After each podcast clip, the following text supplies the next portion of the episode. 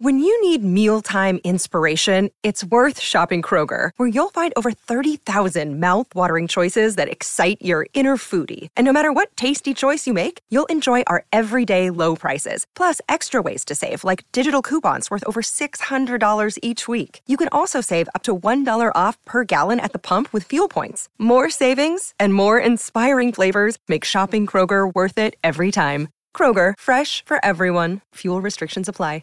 Hey guys, it is Ryan. I'm not sure if you know this about me, but I'm a bit of a fun fanatic when I can. I like to work, but I like fun too. It's a thing. And now the truth is out there. I can tell you about my favorite place to have fun Chumba Casino. They have hundreds of social casino style games to choose from, with new games released each week. You can play for free anytime, anywhere and each day brings a new chance to collect daily bonuses. So join me in the fun. Sign up now at ChumbaCasino.com. No purchase necessary. VGW. Void were prohibited by law. See terms and conditions. 18 plus.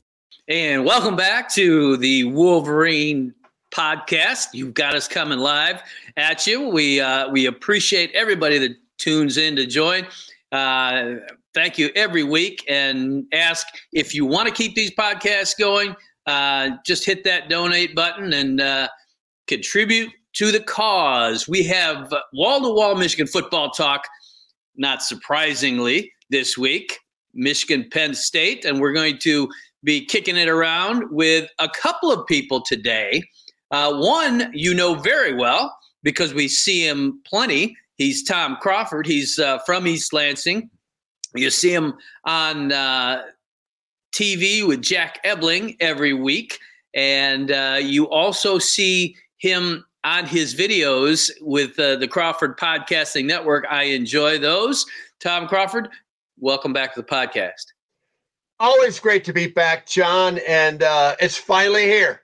Michigan is playing a ranked opponent. We've been waiting the last two months. It's going to happen, and we're going to find out exactly how good these Wolverines are, or perhaps are not, but hopefully are. No doubt. I was just uh, on a few minutes ago on the Pennsylvania Sports Network with one Jed Donahue talking about the fact that this is going to be Michigan's toughest opponent, in my opinion, uh, until they reach Columbus, Ohio. And certainly the toughest opponent that they have seen, the most complete opponent that they've seen this year. That same Jed Donahue is going to join us for the last 20 minutes of this podcast, and we will talk more about Pennsylvania State University and the University of Michigan knocking heads. But uh, let's let's take a look back right now at what took place on Saturday because obviously uh, that was no cakewalk in Indiana, oh. and it never seems to be. 10-10 at the half, and uh, your your impressions of what took place in that first half for the Wolverines uh, didn't totally shock me, John. And and I was I keep paralleling last season to this season. I go back to last year's second road game after the the big win at Wisconsin, just like the big win at Iowa this year. A little bit of a letdown. Uh, they struggled up uh, down in Lincoln against Nebraska, pulled that one out. They struggled for a half against Indiana, which they always do, seemingly at Memorial Stadium, uh, whether it's night or in the or in the daytime or where there's no crowd, which was the case two years ago with COVID. Uh, but they dug themselves out of it. Now, keep in mind, in fairness to Michigan, at a, a pretty shocking, uh, you know, just disgruntling moment, uh, you know, disturbing moment rather, uh, when Mike Hart went down, uh, you know, seizure, uh, collapsing, and the impact that that had on his position group, that entire team. And so you gotta that has to play in consideration, I would think, how Michigan um, played in that first half. I, but you know, at the same time, I uh, Indiana played well, and, and Michigan's defense finally shored things up in the second half with an incredible pass rush, seven sacks of seven different guys. That was that was a good thing, and it, and it, and it cost Indiana's offensive line coach his job. I mean, this wacky world of uh, firing coaches. No doubt. And what was it? 29 yards in the second half for Indiana. Yeah. I mean, that that is a turnaround because Indiana scored 10 points in the first half. Yes, but boy, they moved the football and they did some things. You know, they we saw that hurry up, which seems to always give Michigan fits at times. Uh, it was pointed out to me this week, and I think it was a good point that that can cut both ways that you can wear down a little bit your own offensive line where you're when you're running that stuff all the time. Certainly, it discombobulated Michigan's defense a little bit, but talk about those defensive adjustments at halftime. You know, the the Wolverines all spoke about it. The players, Jim Harbaugh. Uh, the, this was a group that got in that locker room at halftime and just said, "Okay, here's what they're doing. Here's what we're going to do. And it, they just gave Indiana absolute fits in the second half. And at, down the stretch, it was it was almost as if Indiana and its offense did not want to go back on the field because it it almost knew what was coming. If I'm that quarterback, uh, I'm I'm saying, oh boy, let's let's get rid of it early or let's do something because so, as you mentioned, seven different sacks by seven different players. I mean, it was it was crazy. You know, it's it's funny you mentioned about um, an offensive line sprinting up the line of scrimmage and then and and you know and just tapping all their energy by having. I mean, it reminded me of the Rich Rodriguez uh, Rich Rodriguez era at Michigan. Remember that the offensive well, line would wear out in, in mm-hmm. the second half, and um, you know it was that fast paced thing.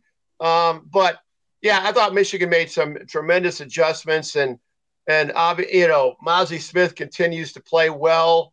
Uh, Mike Sainristil is going to end up on the NF in the NFL on the defensive side of the ball. I'm thinking someday. I mean, it's crazy. And then I thought Michigan's uh, they got Michigan's running game a little get a little bit going a little bit, and and uh, also in, in the aerial game. I mean, my God, JJ McCarthy is the most efficient passing quarterback in the entire country right now uh, and he's just a few games in as far as starting goes. So that was a good thing. You know, like I said, it didn't shock me. It cost Michigan a, a peg in the in the top ten rankings, but who cares about that? It doesn't matter because the schedule is going to be tough enough moving forward all the way to that 12th game for Michigan to get its uh, data points back up uh, and to get into that CFP if they run the table. And maybe if they don't run the table but come close in game 12, they could still sneak in but um, it, you know, I thought it was a good win. I mean, it wasn't a great win, and also it was a game right before a very, very big game that we're going to be talking about a lot during this podcast.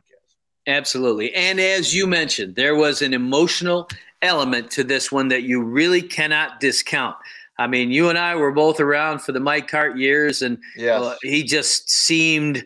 Uh, all but a stretch in 2005 when he had an ankle injury, uh, it, he just seemed almost indestructible and all of a sudden you're seeing him as a coach on the sidelines and uh, them strapping him down to that cart and taking him off. It's not like he got uh, got popped on the sidelines like Jon Falk did uh, at Iowa. Yeah, it, it at was Iowa. Yeah. it was just him going down with a with a medical emergency, as they described it, and as uh, Fox later called it a, a seizure. Uh, it was that, a really really scary moment you had the, your running backs, Donovan Edwards and Blake Corum, over on the sidelines uh, tearing up. I mean, we had just seen Mike Hart Wednesday at Schembechler yeah. Hall talking yeah. about his uh, his great affection for Corum and this entire group of running backs, and and uh, Corum coming in and, and telling how special Mike Hart is. He's been to his house for Thanksgiving and all of this kind of stuff, and and then just like that, it's like man, how quickly can life turn and how much of uh, a, little injection of perspective can that lend to to a moment like that? Well, I mean, yeah, and people don't realize. I think people are starting to realize more about the dynamics of a of a college football team with relationship to the position group. Now all of a sudden, everybody knows about the room. Everybody's got this room position group room. How is it in the room? And uh, the running backs have their room. Mike Hart is the leader of that room. And yeah, there's a special relationship that that exceeds even the head coach. And then keep, people forget that Mike Hart really has a strong admiration for Tom Allen. He had a really good experience down at IU and uh, knew a lot of those people on that staff. How ironic that it happened at, at IU that he has this. You know, the thing about it is, you mentioned Jon Falk. I, I, I, I you know, it's you mentioned that because uh, immediately I thought about that. Was it was this a Jon Falk moment? Did someone slam into somebody on the on the sidelines? But you know, Jon Falk was you know broken. Uh, uh, you know, they always say broken bones can be can be fixed, but when you're dealing with a seizure, I mean, then you're dealing neurological or potentially. I'm no doctor, but I mean, you're you're getting into those worry areas, you know, where when you're dealing with somebody passing out, and that's what I think was so disturbing uh, to those young, you know, those young players. And my God, you know, keep in mind they're 18, 19, 20. It's hard for grown-ups to look at that stuff. And and I, I thought I thought Michigan handled it very well. Look, you know, looking at the big at the big picture. And and once again, John, this started out just like the Iowa game. The first possession, blazing right down the field, uh, textbook uh, execution, and then the thing kind of sputters from that point. So that's happened twice in back-to-back weeks. They're great coming out of halves. There's no doubt. Yeah, the first are. half and the second half. And uh, I'll, I'll, tell you a telling stat for Michigan in terms of we were talking about making adjustments. Uh, they have allowed. Do you know how many points uh, total in the third quarter so far this year through the first half of the season? Tell me, John. Three.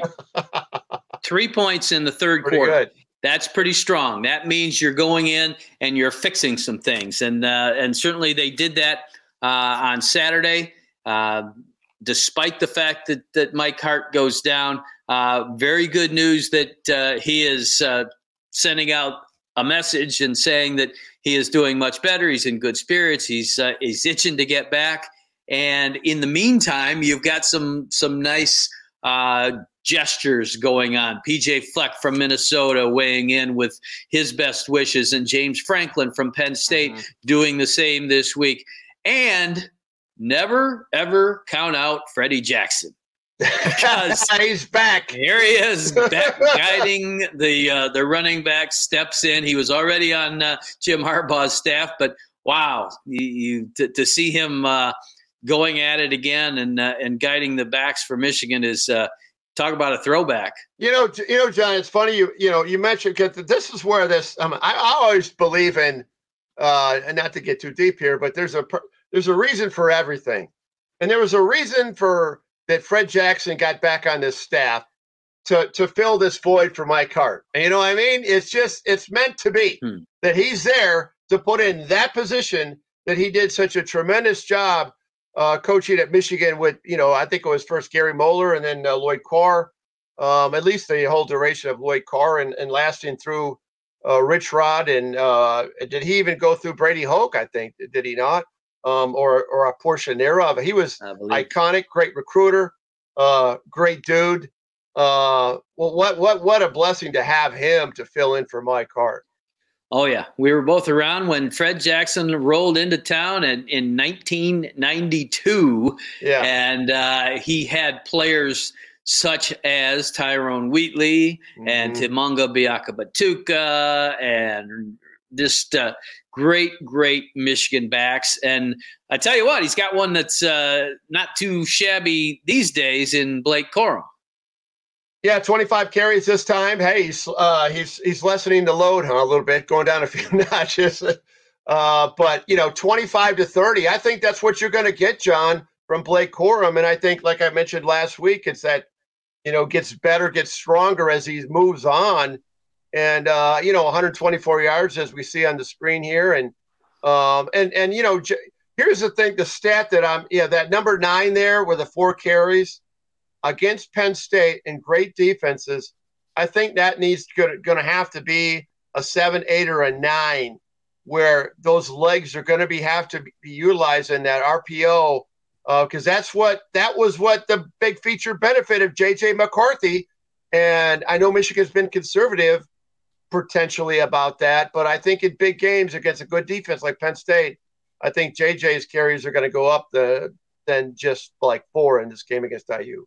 Well, allow me then for a moment to play El Diablo's advocate and uh, just mention the fact that uh, Michigan is one play away from putting a quarterback in a, a very, very big game who has yet to start a game in a Michigan uniform. But you can get hurt, you know, you can get, I mean, you can get sacked and get hurt. I mean, you, you can't you can't play this game. I mean, I mean, why? I mean, you know what I mean? Why? Why play the game if you're going to play afraid of getting hurt. I'm not saying, you know, I mean, I mean, he's doing, he's going to do smart things. He's going to do the slide and things like that. But I'm just talking about and the read pass option. When you look, John, at teams that are in. And we saw Stetson Bennett did that for the Georgia Bulldogs in RPO. You're going to have to have your quarterback to go big time where Michigan wants to go to be a competitor in the CFP. You have to have an elusive quarterback throw that threat at that defense. Otherwise, you're you know you're you're you're you're coddling the defense by not running. You're saying don't run the ball. Is that what you're saying? I'm not saying that. I'm saying pick your spots and be darn good at getting down when you do. There was a yeah. there there was a run in the Indiana game, as you noted, that that uh, he about got his head taken off uh, because he got popped high. And one of the things about sliding is the fact that you know people then sometimes get away with uh, what otherwise would be called targeting. You get a quarterback who slides late and he's halfway down and he gets popped in the face. Well, okay, that was because the quarterback was going down. So no, I understand. And, and I know. think that's going to be a draw. I mean, we saw this in the Georgia game in the CFP. I mean, he was taking on, he was, you know, taking on a more physical aspect of it. Right. Um, and not getting down. And, and I'm sure he's being told to do that but he's got to use his legs. Uh, and, and, I mean, because this defense, I mean, I'm not saying Penn State's a great defense, John, but it's the best defense by far Michigan's played, and it's the best team they've played so far as well. And you're going to have to, for this offense to click, he's going to have to have that threat thrown at that defense, that that uh, on that RPO of, of carrying the football, which Cade McNamara pretty much did not provide. It was never honored, and it mm. showed. I, I, don't disagree with you. I just say it better be darn smart when he does it. And uh, he is growing in that area. And by the way, yeah. some of the folks that are weighing in, that are listening in, uh, are, are uh, definitely on Team Crawford. They're saying, um, yeah, you got to play the game. You can't play yeah. it, uh, you know, you can't play it scared. You can't do this or that. But not scared, but definitely smart. Another aspect of JJ McCarthy that people are talking about is – a general ineffectiveness in uh, attacking downfield so far. We've talked about the long ball. In this game, I mean, the, the kid throws for 300 yards. What, three touchdowns? Great game, right? right? But people were still talking about the fact that a lot of that came late and you do you weren't throwing down the field necessarily to attack and he was choosing some of the underneath stuff your thoughts on where JJ McCarthy is in terms of backing teams off and uh, and making them pay with uh, with longer, more aggressive throws. Yeah, the longest throw I think he had was like 29. I mean, CJ had a 29 yarder, I think, in this game. Um, uh, and I think he's gonna, you know, the, the the between the hashes, deep down the middle, uh, even with with Scooney on a, dra- you know, on on you know, on a where the where the tight end just just you know goes on a go route right down between the hashes. We haven't really seen that, and that's been a that's been a play that Michigan has uh, excelled on over the years, and we haven't really seen that. We see him on those on on those drag routes with with with Scooney and those out patterns. Um, and his longest catch, I think, was like 15 yards. So, um, yeah, I, I think against good defenses, obviously the last team they're going to have to play, they're going to have to do that uh, you're gonna, you know, you're gonna have to stretch that defense, and that's gonna open up the running game a lot more. If Michigan can stretch that defense, even if you throw a long out and throw a, long incomplete, that'll get them thinking about a little bit, and and Michigan will have a, a I think, more effective time running the football. Yeah, he did have his first interception uh, throwing it long down the middle and uh, you know that always uh, makes the coaches' uh, shoes Andrew, a little tighter. And Andrel Anthony, you know, number you know number one there, you know, he's a good guy. He's a good receiver. I hope he gets targeted more than a few times, and I and and I hope he gets more plays more. You know, at quite often. You know, but with Roman Wilson, I'm not sure how that rotation goes with the the X and the Z and receiver and everything, but in the slot, but um, it seems like they could incorporate him more uh, because he's a good downfield blocker. Uh, probably the second best downfield blocker to Ronnie Bell is Andrel Anthony, and I hope to see him getting more time. Not just because he's an East Lansing kid. I think this kid has oodles of talent that needs to be tapped. That's an interesting observation because people, a lot of people are talking about Andrel Anthony and why not more? Why not, uh, you know? And and certainly last year there was there were questions about his blocking, and um, you know what what's going on there was that part of the reason but you're talking about him seeing him as a as a strength as a downfield blocker It Um, is. yeah I, I i think you know that that's you have to be well rounded in every area to uh, to see time and i know a lot of people would like to see that we got manuel riggins weighing in saying why are we not using anthony more in the passing game and that's a question that a lot of people are are asking. Uh, obviously, these coaches see every practice. They chart things. They Yes. uh, they follow these very closely, and I, I'll bet there are still areas where Andrel Anthony is getting challenged in practice, and yet he is starting to create more attention and more time for himself, no doubt, on the field. Well, you know, you're you're right, and and this is where I always have to check myself because I'm not in practice. I don't have, I don't have uh, a fraction of a fraction of the uh, of the knowledge that that coaching staff has assessing their talent and how to utilize that talent, and and so I mean, so but I'm just from the outside looking in, and when he does play, he you know he he was two for two and and uh, you know catches and um I I don't know uh I I just think there's a there's a lot of talent to be utilized and I and I and I I think JJ now whatever whatever game this is for him his fourth game or whatever um this is a great game. I thought the IU game was what we talked about last week. It's gonna be a good game to get his own his skills a little bit, and, and he was, you know, he threw for 300 yards. That's good, but now it's now it's game. Now it's a legitimate opponent. I call it legitimate ranked opponent at home, mind you. Maize out. The 97 team is there. Ever, this is it. I mean, this is the game of the year as far as Ann Arbor goes. So this is his time to shine for JJ McCarthy. certainly uh, time to show your stuff in a lot of areas. JJ McCarthy, and uh, you know, if he doesn't uh, uh, throw as much as people think to Andrel Anthony, it's darn sure not because he doesn't like him. Because uh, No, these two, these those tight. two, and Donovan Ever, uh, Edwards Yeah. were the guys that stuck around after games last Yeah. year and Yeah. and threw to each other. And and certainly, you know, you saw Donovan Edwards make the nice catch on Saturday, and uh, and um, he's a guy that that is a good compliment in so many ways. And Andrel Anthony is another really big talent that I think. As he uh, goes along, is going to do more and more, and I, you know, it could be, it certainly could be Saturday. Um, Michigan, you mentioned Penn State. They're going to need all hands on deck on defense, and it seems like they've got more hands. It just seems like that pass rush. Uh, we we mentioned it, but it's not just Hutch and Ojabo. Uh, it is a uh, a host of different players. Uh, it's Mike Morris. It's uh, Eyabi Okie. It's Braiden McGregor. You've got a bunch of guys that are really doing a job in putting pressure on opposing quarterbacks. It was uh, Jaylen Harrell uh, in this past game, Yeah. although he uh, he learned a tough lesson. I don't think he, you know, it wasn't like Jim Harbaugh came down hard on him in the press conference. He said, "You can't do anything anymore." Well, no, But- and, and I want to, I want to, you know, I'm glad he brought that up, um, because if that play had not, if that call had not happened, I don't think it'd be ten to ten at halftime.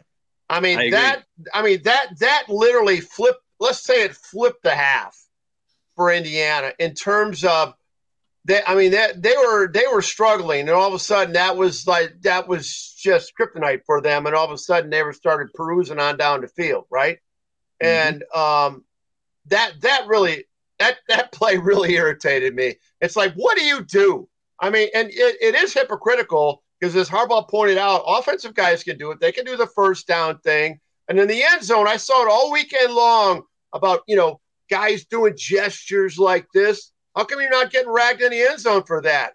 Yeah, I mean, if that's part of the play, and you know, I, I don't understand it. There has got to be some consistency on celebration and I guess if you just celebrate with your teammates, you can get away with it. But I see guys scoring touchdowns, celebrating by themselves and doing goofy stuff. But um, you know, and I understand the uh, how happy they are, and I and I get it. It's an emotional game, but yeah. uh, there's so much inconsistency on that, and that that that's gonna uh, that's gonna um, you know just uh, come into play in a really big time game. I think somewhere down the line, hopefully not involving Michigan, that that's going to really jar the outcome of a game. I think because it's it, it's absolutely crazy. And I thought this, you know, Michigan was the least penalized, one of the least penalized teams going into this game. They had ten penalties, ten penalties, because the referees wanted to be the stars of the game. I thought, I thought they took over the game. It was ridiculous. I thought the officiating was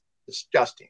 Uh, I think so did Ronnie Bell. His reaction was priceless in the post game when they asked him about the officiating, and he was he he was holding back, but he was like, "Come on, you know." And then he kind of shifted into a more politically correct. Uh, uh, he's a senior. He knows. You know, yeah, he knows. Yeah. He knows the drill. Right. He, it's location, location, location, and uh, I. But I do think you're right. There is an inconsistency. I'm not a big guy for uh, drawing tons of attention to yourself after you make a play. I'm not but either. The, at the same time, you collect the entire defense around a guy popping on sunglasses, got the buffs on on the sideline, and yeah. take a picture. Yeah, that, that was and, funny. And if Jim Harbaugh's looking in, the buffs are the sunglasses. Yeah, he doesn't know what buffs are. But Angelique taught him he that. Know, you know, he Monday, knows now. You know. Yes, absolutely, absolutely. That was a priceless moment.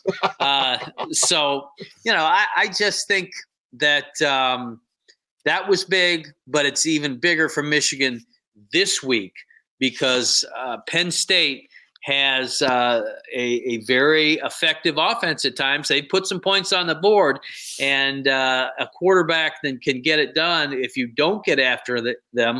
Uh, I think that um, the number of players that Michigan can call on as pass rushers is just uh, is really huge. Yeah, because you can't key on anybody. You know, in this Penn State team, and I, uh, you know, I know we're we're, we're going to focus on that in the latter 20 minutes more about Penn State. But I, I would just, when I look at Penn State, I uh, I see a good team, an all around good team, uh, but not an all, but not great at anything. I mean, they're just good at everything. That they don't have, you know, Dotson type receivers like they've had in the past. They got a really seasoned quarterback who's been there forever, and Sean Clifford. And you know, this Nicholas Singleton, this freshman, I watched pretty much the entire Auburn game. I go, wow, that number 10, that dude, that dude's a player. So, I mean, they got some players, but this game, or this team rather, doesn't strike fear in me of sheer talent like obviously Ohio State will, or or or opponents Michigan has played in the past. I mean, it's just it's just a really good team, or it's just a good team, all around good team, but not a great team. Well, there you go. Uh, we will see what is ahead with the Penn State Nittany Lions. It's it's I, I, think it's just a, it's a great series, and it has been as uh, as I was talking with uh, Jed Donahue before. It's it's one of those things that uh, Penn State starts out this series, and uh, Michigan wins the first game, and then were all of a sudden, that '93 game with the goal line stand. Were you at that game? I absolutely was that, at that game. The, that was the most incredible goal line, and that came right after that that loss to Michigan State, the 17-7 loss up in East Lansing, where Michigan was terrible.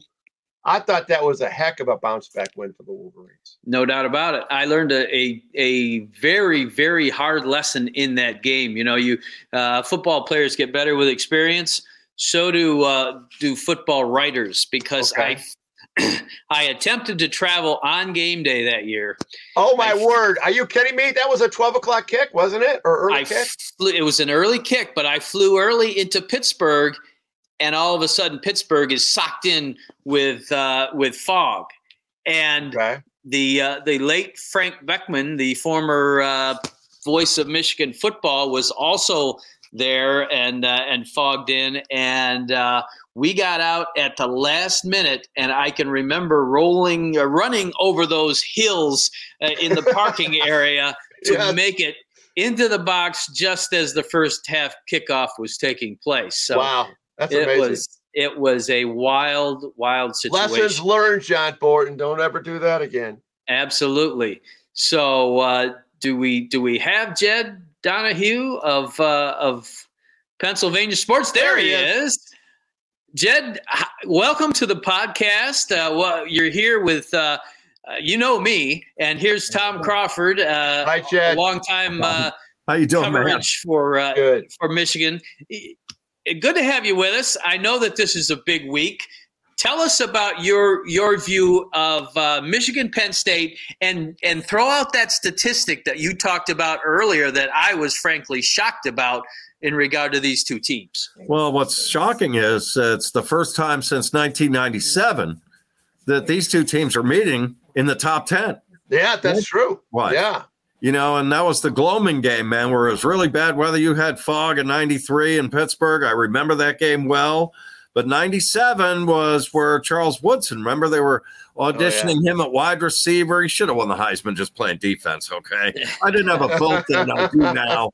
Uh, Woodson, LaVar Arrington, Jack Tatum. I mean, am I into the top three guys ever defensively in college football history? I mean, yeah. Woodson was close. Pretty good. unbelievable, man. I mean, God almighty. You're on a awesome. roll.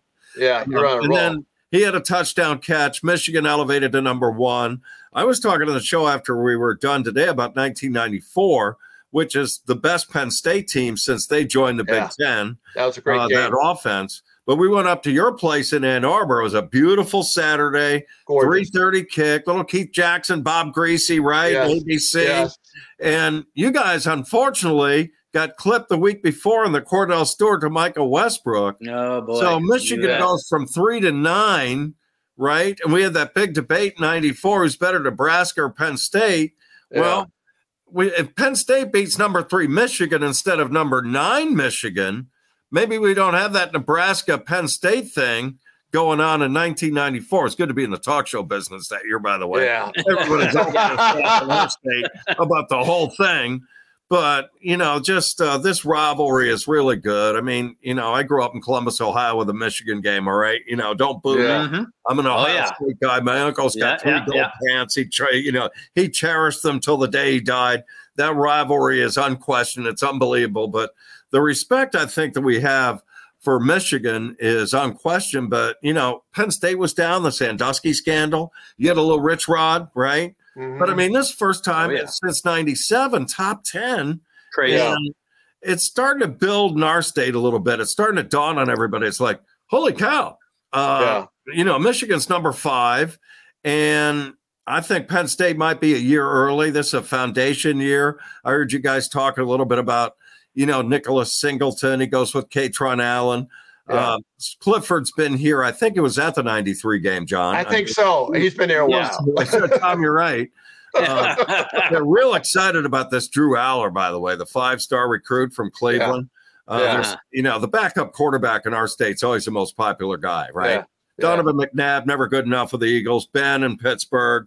Uh, it's it, we're brutal on QBs in the state. Brutal. and he's been around a long time. Game manager. Um, is he going to be able to beat this Michigan defense? That's what everybody's wondering. And you're right; they don't have that guy that blow the top off the defense at wide receiver. Dotson's off to the NFL. Yeah. Um, Guy's amazing. Amazing it's uh, yeah. it- it's a good group, but not a great one. The tight end room is really good with Strange. Um, I think you guys lost Erick All, right? Who's your guy Yeah. at tight end He that is not, everybody's uh, raving about? Yeah, Luke Schoonmaker. Yeah, right now Luke you'll know, you'll find out all about him on in number eighty six. You know, you know, Jen. I wanted to throw a, a nugget out because I've, you know, my son coaches at Central Michigan and they played Penn State, and that, I'm that game was guys, so I love the Mac. So Yeah, I've been that- they were Mount Pleasant. 14 late in the second, and uh, Central had a couple touchdowns uh, called back, and they hung in that game. But I, it seems like to me that Penn State plays to the level of their opponent, uh, no matter who it is. You know, I mean, they, they could, play down to a team or like Northwestern, 17 to 7. That uh, small margin really shocked me. Uh, and yet they go down to Auburn, which is a, a vicious place to play, and they took care of them the entire game. But did you feel that way that Penn State kind of plays to the level of the opponent? Yeah, a little bit. That's a fair statement. Uh, Central Michigan, by the way, was with them the whole way. You mentioned two touchdowns called back. Yeah. Uh, the Northwestern game, the weather was brutal up here. Uh, we had 30 mile an hour winds with driving rain. You know, they turn the listen to this stat. They turned the ball over five times, Penn State in that game. And Northwestern only gained eight yards after five turnovers. That's why Northwestern's really in a bad That's way, why right? I mean, Northwestern's Northwestern. yeah, it's not going very Yeah. well for Pat Fitzgerald this year, but that's the big concern is, you know, giveaway, takeaway, or, the, you know, and Franklin mentioned that today in his news conference. They got to win that battle. I mean, if you're going to be minus three at the big house in Ann Arbor, you're going to get clipped. You're not going to win that football game. So there's no margin for error. But, you know, I think Penn State, we figured out kind of who they were with that big Purdue win. That's a tough spot Yeah. in the opener, had to have the big drive. And then unfortunately, Auburn is not very good this year. So they don't get the credit maybe they deserve for going down to an SEC country and winning that game. Um, but they've got some really good young players. And I think they're a year early. I don't know if they're ready for this assignment. They always play Ohio State tough. They've got Minnesota in the whiteout. So this three game bang coming up starting Saturday, then Minnesota home, then Ohio State at home is going to define basically who they are. Yeah. And November is just a cakewalk at Indiana, Maryland home, uh, Michigan State home at Rutgers. So, I mean, the season's these next three weeks up here. There you go. Yeah, absolutely. I'm going to play a little game with you two, uh, but uh, first I want to ask Jed uh, Donahue of uh, the Pennsylvania Sports Network this question with regard to uh, Penn State and its its potential view of taking on a JJ McCarthy. On the one hand, you've got a kid that's only going to be making his sixth start of his college career. On the other, you've got a guy that can throw the ball. He can run a little, as Tom and I were talking about, disagreeing on how much maybe that should be with uh, without the you know uh, a proven backup necessarily in big situations. Um, tell me how you think that the uh, the Penn State defense will approach this in terms of how much pressure they try to put on JJ McCarthy. I think that uh, Penn State feels real good about their secondary. Uh, this will be the best secondary that Michigan will play this year. Uh, they've got an NFL guy in Joey Porter. Here's the stat for you on Penn State. Do you know they've never had a first round draft choice that have played in the defensive backfield? With all Wow. of the you know, linebacker, you and all of that, Yeah, they have never you. had a first round pick that has played corner or uh, safety or anything. But that's going to change now with Joey Porter Jr. His dad, 14 year guy with the Steelers. This Yeah. guy's nasty. Now he's undisciplined last year, but he's more disciplined now. That's going to be a matchup. You know, is Bell going with him? Um, you know, they feel like they can really put some pressure on McCarthy a little bit. They've got really good speed on defense. Uh, but the problem, uh, the matchup problem defensively for Penn State are these maulers that you've got up front on the offensive line. Penn State doesn't have the real depth yet. Uh, they've got some really good young kids like Dani Dennis-Sutton. They've got this uh, transfer portal guy, Chop Robinson. You got to love a defensive end where it's number 44, right? There's something odd about that. The guy can flat out play. Uh, they were worried about replacing Arnold Ebiketie, who went the NFL draft last year. This kid's really good. Um, I think they feel like they can kind of contain him a little bit. I think Michigan will want to run him to try and occupy their linebackers. That's an area of concern. Uh, they've got Curtis Jacobs, who I think is an all Big Ten guy. Anwar Carter wears the number 11, the LaVar Arrington number. Yeah. He's going to be really, really good. Is he good enough for this road assignment where you're doing side, you know, you're not hearing things real well? It's loud. Um, he's going to be good. But I think the Penn State secondary, uh, if they can get some turnovers in the passing game that way, uh, then they're going to be in this the whole way. You will not see a better secondary, by the way, all year long than what's coming in town Saturday. Porter Noted. Jr. is big time. Ji'Ayir Brown, they've got about eight guys that they rotate in. They're confident in any type of coverage they play, press, one on one. They can go out on an island. Um, this is a really good group, the best you'll see all year, including Ohio State's. Wow. All right. Well, that's uh, That that's something for Michigan fans to chew on. Certainly. All right. Now we're gonna offensive line though, John and Tom. uh, that's everybody's like this, man. Saturday up here, are they going to be able to hold up?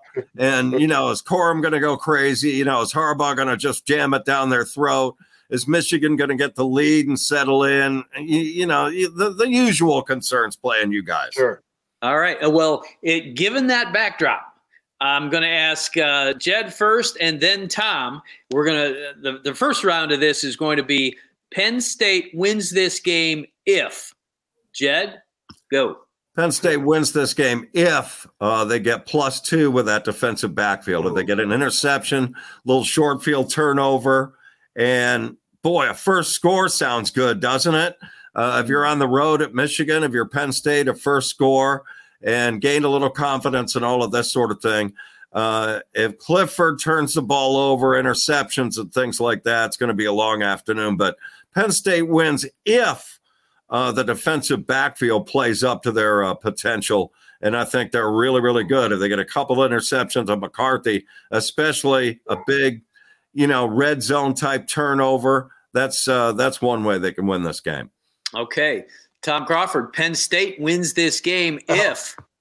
Uh, Penn State wins this game if they rush for 150 yards against Michigan. If they if they strike some mm. balance against that Michigan defense, because Mich- Michigan's defense notoriously succumbs to balance. They're they're really good at one dimensional teams, but two dimensional teams. So if they get a if they at least get if Penn State gets at least a buck fifty on the ground, and maybe 200 through the air, they're gonna they're gonna win the game. I I really think I think that's going to be the formula for Penn State. Uh, well, we haven't seen a hundred yard.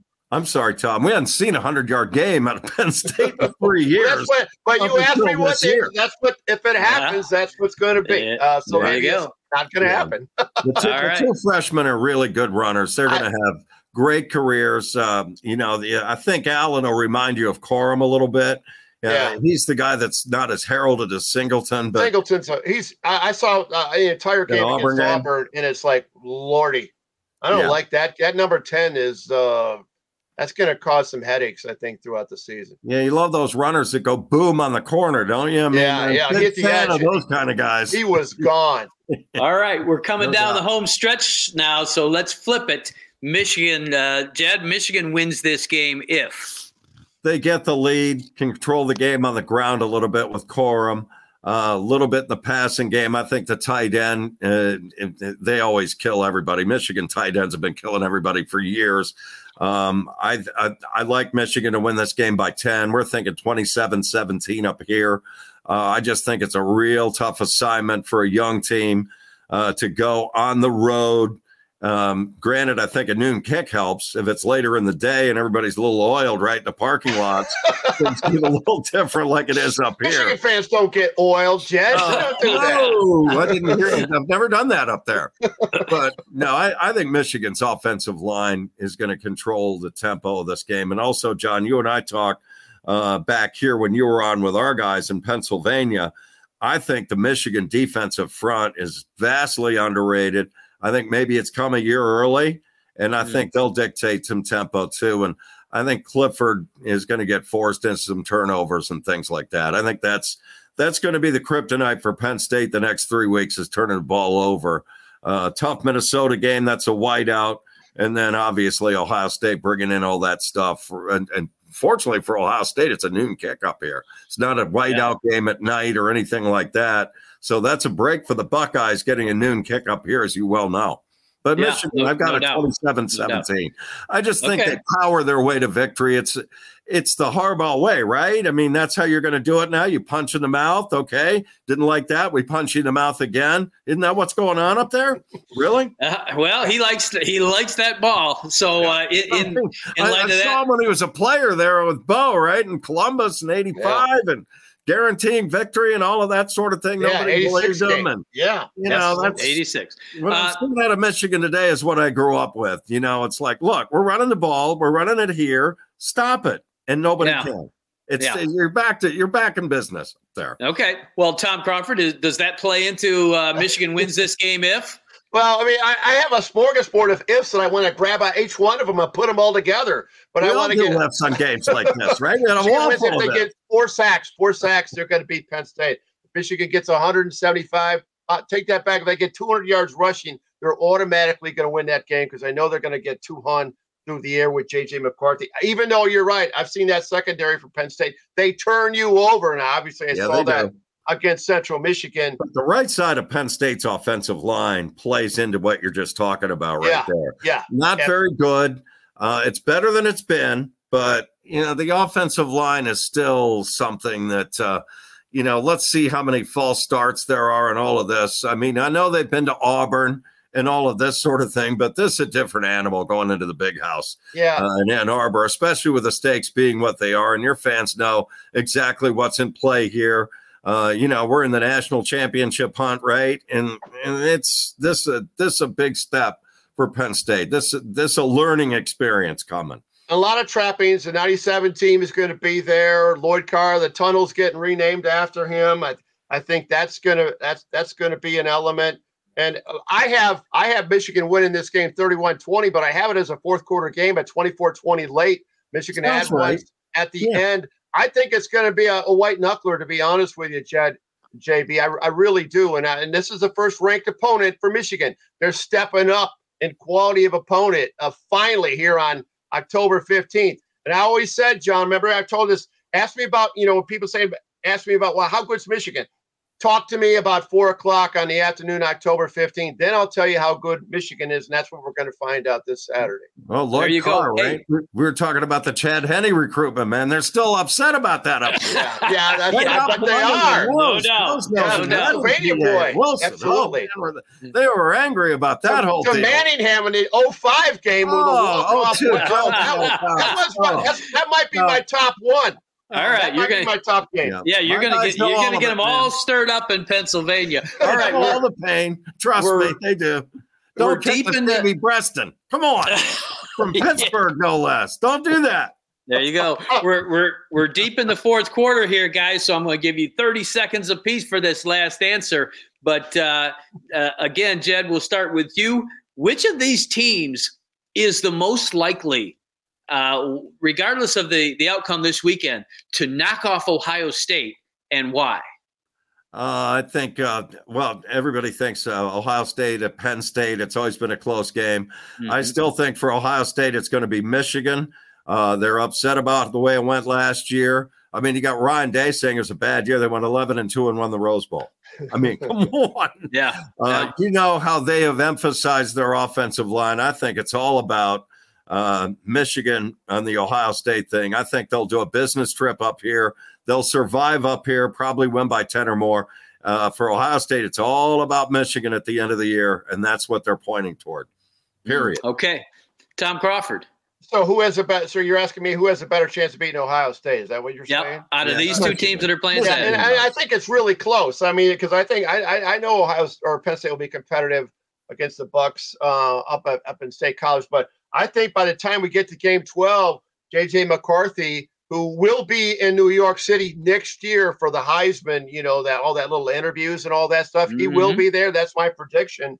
Uh, I think he will he will be a veteran, uh, very effective quarterback by that time. I think I think Ohio State's going to win that game, but I think Michigan's going to be way more competitive than Ohio State fans want it to be. And I think that's going to be a fourth quarter game that Michigan will probably lose at the end. But I, I, I think it's Michigan as far as the ability to compete with Ohio State versus Penn State. Isn't that the first of two meetings this year with Michigan and Ohio State as the SEC cannibalizes each other? Could that happen? Don't rule With- it out. There'd be a few people that would love that, and uh, Oh, yeah. we we got to close this out. But man, it- We this got has to do been this li- again. Man. lively and fun, no doubt about it. Uh, I Jed love you guys, Donahue man. We have so the much respect for Michigan. You know that. It's uh, my whole state's in lockdown at noon on Saturday, man. This is what it's all about. These kind of games right here. There you go. Fantastic. Jed Donahue, uh, Pennsylvania Sports Network, Tom Crawford, uh, a man who- who has covered Michigan football since uh, since Yost, I believe. and uh, we, I we love you. Woody, so we're good. Love you both. And thanks for All right. joining us. Thank you, John. Come back and see us again. Always a Invite anytime, man. Thank Yeah, you, let's- guys. Let's You do bet. it again. You got, you got it. Thanks. Step into the world of power, loyalty, and luck. I'm gonna make him an offer he can't refuse. With family, cannolis, and spins mean everything. now, you wanna get mixed up in the family business. Introducing The Godfather at ChumbaCasino.com. Test your luck in the shadowy world of The Godfather slot. Someday, I will call upon you to do a service for me. Play the Godfather, now at ChumbaCasino.com. Welcome to the family. No purchase necessary. VGW Group. Void where prohibited by law. 18 plus. Terms and conditions apply.